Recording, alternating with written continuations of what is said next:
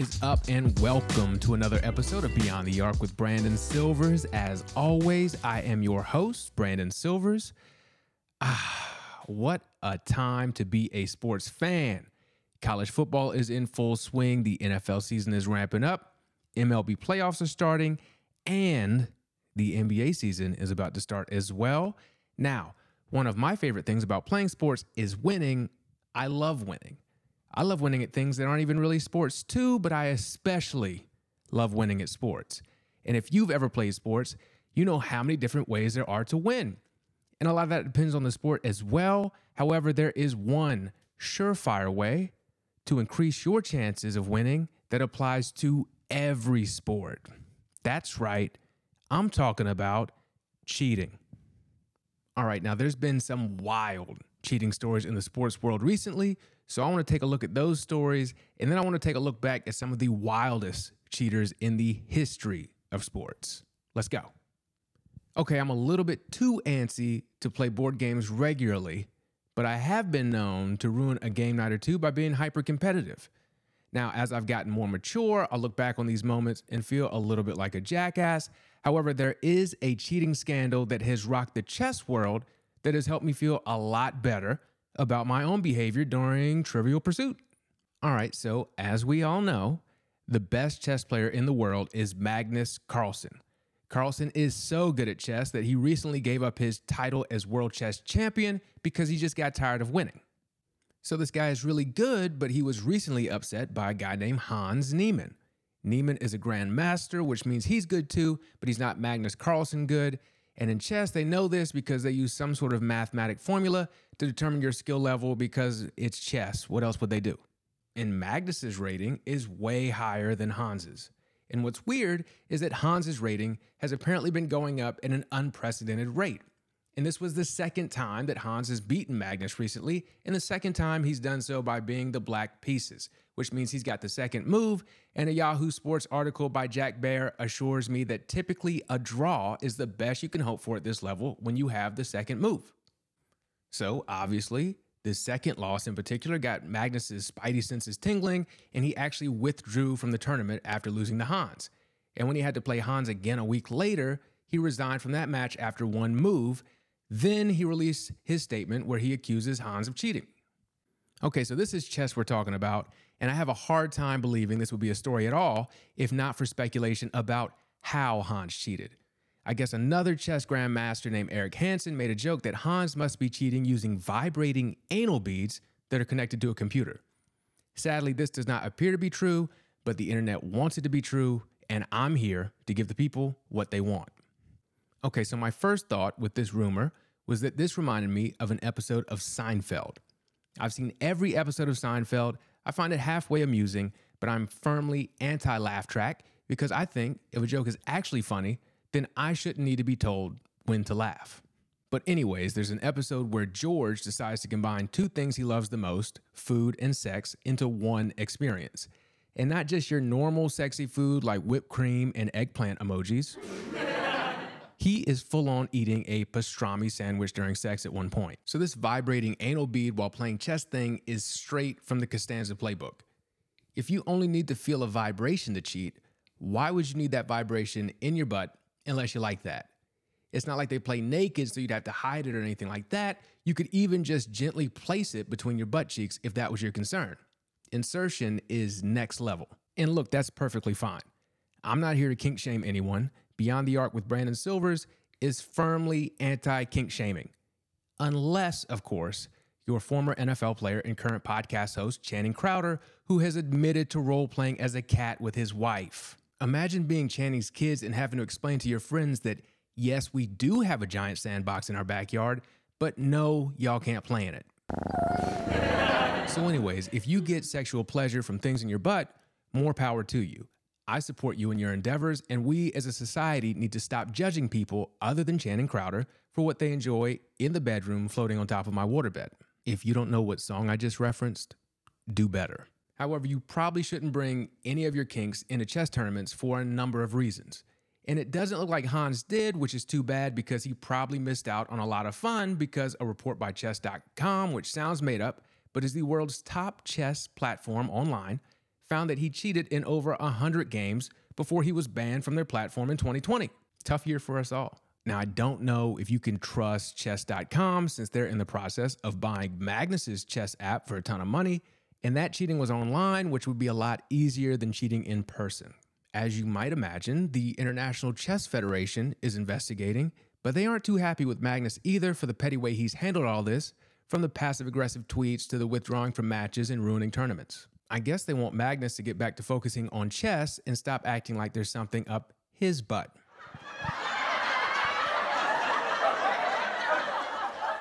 but wait, we have another cheating scandal in something that some people consider a sport. Social media went nuts over a video from a fishing tournament in Cleveland. Didn't know they did that there. I will try to describe this video in a way that does it justice. Okay, so it opens up with one guy wildly yelling and gesturing at another guy who is kind of just standing there taking it. There's a great deal of yelling and cursing from the crowd as well. Then there's a cut to some fish who are having lead weights removed from them while the crowd starts yelling and cursing some more. And they're even yelling that someone needs to call the cops. Okay, so what happened is fishing tournament director Jason Fisher, yes, that's his real name, had caught the first place team of Chase Cominsky and Jake Runyan cheating by stuffing the fish they had caught with lead weights and fillets of other fish to make them weigh more, and they wildly overshot their target by doubling what the second place team had. Turns out fishermen apparently know fish, and the surrounding crowd knew there was no way those fish could weigh that much. And sure enough, they didn't. With about 30 grand on the line, everyone lost their minds. Now, Cominsky and Runyan had been the subject of rumors about cheating for a while now after having unprecedented success similar to our chess friend Hans Niemann. According to Yahoo Sports, which is every weird sports beat covered, they had won over $400,000 in money and prizes since last year. So, no wonder the crowd was super pissed. I can't find any confirmation that the police were actually called like the crowd wanted, but this is a fantastic example of why we need a restructuring of law enforcement in this country. There's simply no way that a couple of months at Police Academy has prepped these people to handle mental health calls, school shootings, and cheating scandals. No occupation can handle all these things, except for teachers. However, I am looking forward to Law and Order SVU doing a rip from the headlines episode about this so that when they arrest the perp after an elaborate undercover operation, Ice T can say, he took the bait. We got him hook, line, and sinker. now back to the video. I mentioned there was one guy getting yelled at. That was Jake Runyan. His partner Chase Cominsky apparently took off while the tournament director was cutting the fish open. Awful teammate, Chase.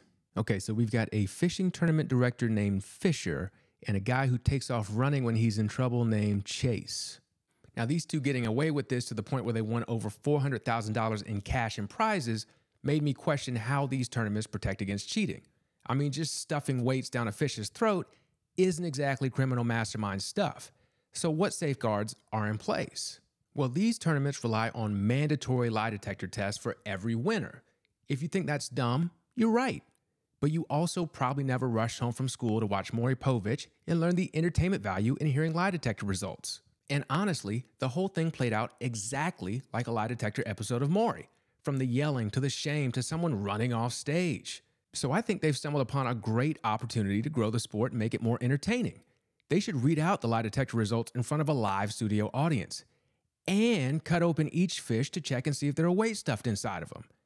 And maybe even hope some of the fish play chess.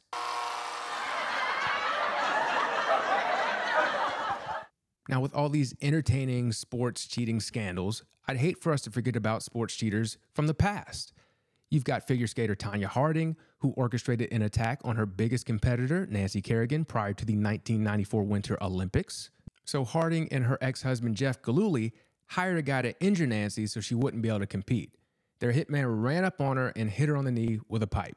This is etched in my mind because five year old me thought that they used a corncob pipe. That would have been only slightly more ridiculous than this clunky ass plan, which did result in Kerrigan missing time to recover, but she came back in time to win the silver medal at the Olympics, and Harding came in eighth. After finally confessing to her role in the attack, Harding was banned for life from figure skating by the USFSA. I think that might be FASFA, I don't know. Now, there was some confusion on my part about whether or not stuffing lead weights into a fish is a crime, but I'm fairly confident that orchestrating and carrying out a physical attack on someone is. Turns out I'm right, and everyone involved entered guilty pleas for their role in the attack. Tonya was sentenced to three years probation, a $100,000 fine, and 500 hours of community service. After having her livelihood taken away, rightfully so, she did all kind of things to make money off of her infamy. She was one of the first celebrities to try to blow up off of releasing a sex tape. Chest joke. Was on a variety of those I Love the 80s type shows, did celebrity boxing, and finally had a true resurgence when I, Tonya, a film about her life, was released in 2017. Tonya was played by Margot Robbie, and Allison Janney won an Academy Award for her role as Tonya's mother. This led to an appearance on Dancing with the Stars, where Tonya finished third without hitting anybody in the knee. Shout out to Tonya for appearing to get her life back on track, and most importantly, showing the fish guys what their road to redemption is going to look like. Speaking of people I would like to hit in the knee, the Houston Astros won the World Series in 2017. I know this because they beat my Los Angeles Dodgers to do though, and they did so by cheating their entire asses off. Okay, so sign stealing is when someone gets the signals between the pitcher and the catcher so they can let the batter know which pitch is coming. Sign stealing has been a part of the game for as long as baseball has been around, and it falls into one of those unwritten rules gray areas. However, that's only if you use your own eyes and ears to steal the signs and then relay them to the batter using gestures or something. And you have to be on the field of play when you're stealing signs, and even then, someone might get hit in the ribs depending on Brian McCann's mood that day. The Houston Astros decided it'd be a hell of a lot more effective to use technology to steal signs.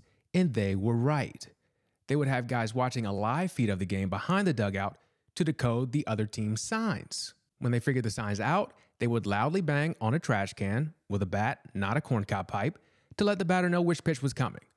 Banging meant an off speed pitch was on the way, no banging meant a fastball was coming. Now, this is another example of such a simple plan that I don't understand how it didn't get caught sooner. Could there have been an even more technologically advanced cheating system at play? Well, if you know me, you know I love a good sports cheating scandal involving something that vibrates. And sure enough, it was rumored that the Astros were using buzzers attached to them that vibrated to indicate which type of pitch was on the way. The biggest piece of evidence for this was the walk-off home run hit by Jose Altuve in Game 6 of the 2019 ALCS. As Altuve is headed to home, he's quite obviously asking his teammates not to rip his shirt off in celebration which is exactly what I'd do if I were hiding a cheating buzzer on my body. But I mean, surely Jose had a perfectly reasonable excuse for not wanting his shirt ripped off, right? I mean, I've certainly had days at the pool where I wasn't feeling my most confident. Jose claimed that his wife asked him not to be shirtless in public due to a terrible chest tattoo he had. Right. So the world's finally seen the tattoo. It's not great, wouldn't want it on my body, but it's just his daughter's name in cursive.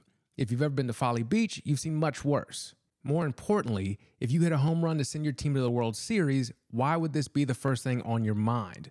Who even needs clothes at that point?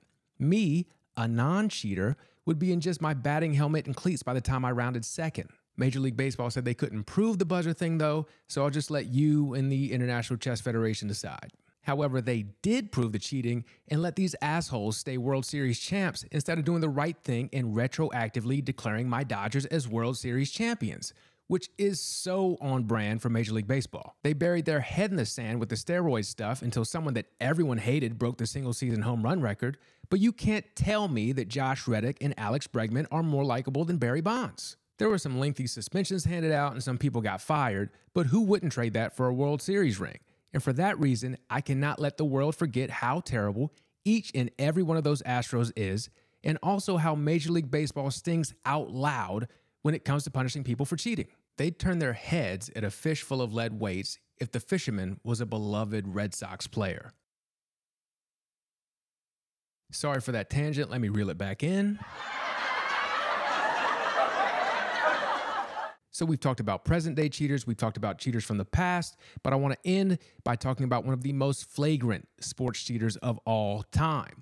I mentioned Bonds, but it's not him, and it's not one of any number of track and field athletes or any athlete from Russia. And it's not even Lance Armstrong, a man so great at cheating that he made Americans pretend to care about cycling, but not quite to the point of updating our infrastructure to make it a truly viable method of transportation, particularly in communities of color or lower income. A man whose cheating had us saying France instead of France. A man whose cheating was so prolific that it almost led to a cure for cancer and whose downfall led to several episodes of PBS Kids show Arthur being pulled from air. Lance was a close second, but I believe the most flagrant cheater in all of sports to be Tristan Thompson. This man is a habitual cheater. He cheated on his ex with Khloe Kardashian, and then, surprise, surprise, he's cheated on Khloe at every chance he gets. He's had to issue the dreaded public apology after having a baby with another woman while in a relationship with Khloe, and come to find out, he had convinced Khloe to have a baby with him while hiding the fact that he knew this other baby was on the way. So, when I was researching this, I learned that the Kardashians still have a show on Hulu, and on a recent episode, Khloe learned that she has brain trauma as a result of Tristan cheating. Now, I don't know enough about science to be able to say how true that is, but I do know that an argument could be made that she has brain trauma based on her insistence to repeatedly forgive him, then act shocked when he cheats again. But Tristan doesn't just cheat on women. No, he cheated the Cleveland Cavaliers out of a five year, $82 million contract simply by getting some rebounds at the right time and having LeBron's agent. This is a man who has never averaged more than 12 points per game. He hasn't played more than 57 games in five seasons. He has no discernible basketball skill outside of being big enough to get some rebounds. He is six foot nine, and he almost set a record for having his shot blocked one year. And he wears the second biggest mouthguard in the league behind Al Horford. He's such a bad shooter that the Cavs asked him to switch shooting hands one year. Do you know how bad you have to be at shooting for someone to ask you if you're sure you're using the correct hand? And then you want to know what happened after that? They made him switch again. This dude can't even stay faithful to his shooting hand. And for those reasons, Tristan Thompson is the official Beyond the Arc with Brandon Silver's most prolific sports cheater of all time. Congratulations to him. This has been another episode of Beyond the Arc with Brandon Silvers. I appreciate you watching, listening, rating, subscribing, reviewing, and sharing. Get outside, enjoy this fall weather, watch some scary movies, and I will catch you next week.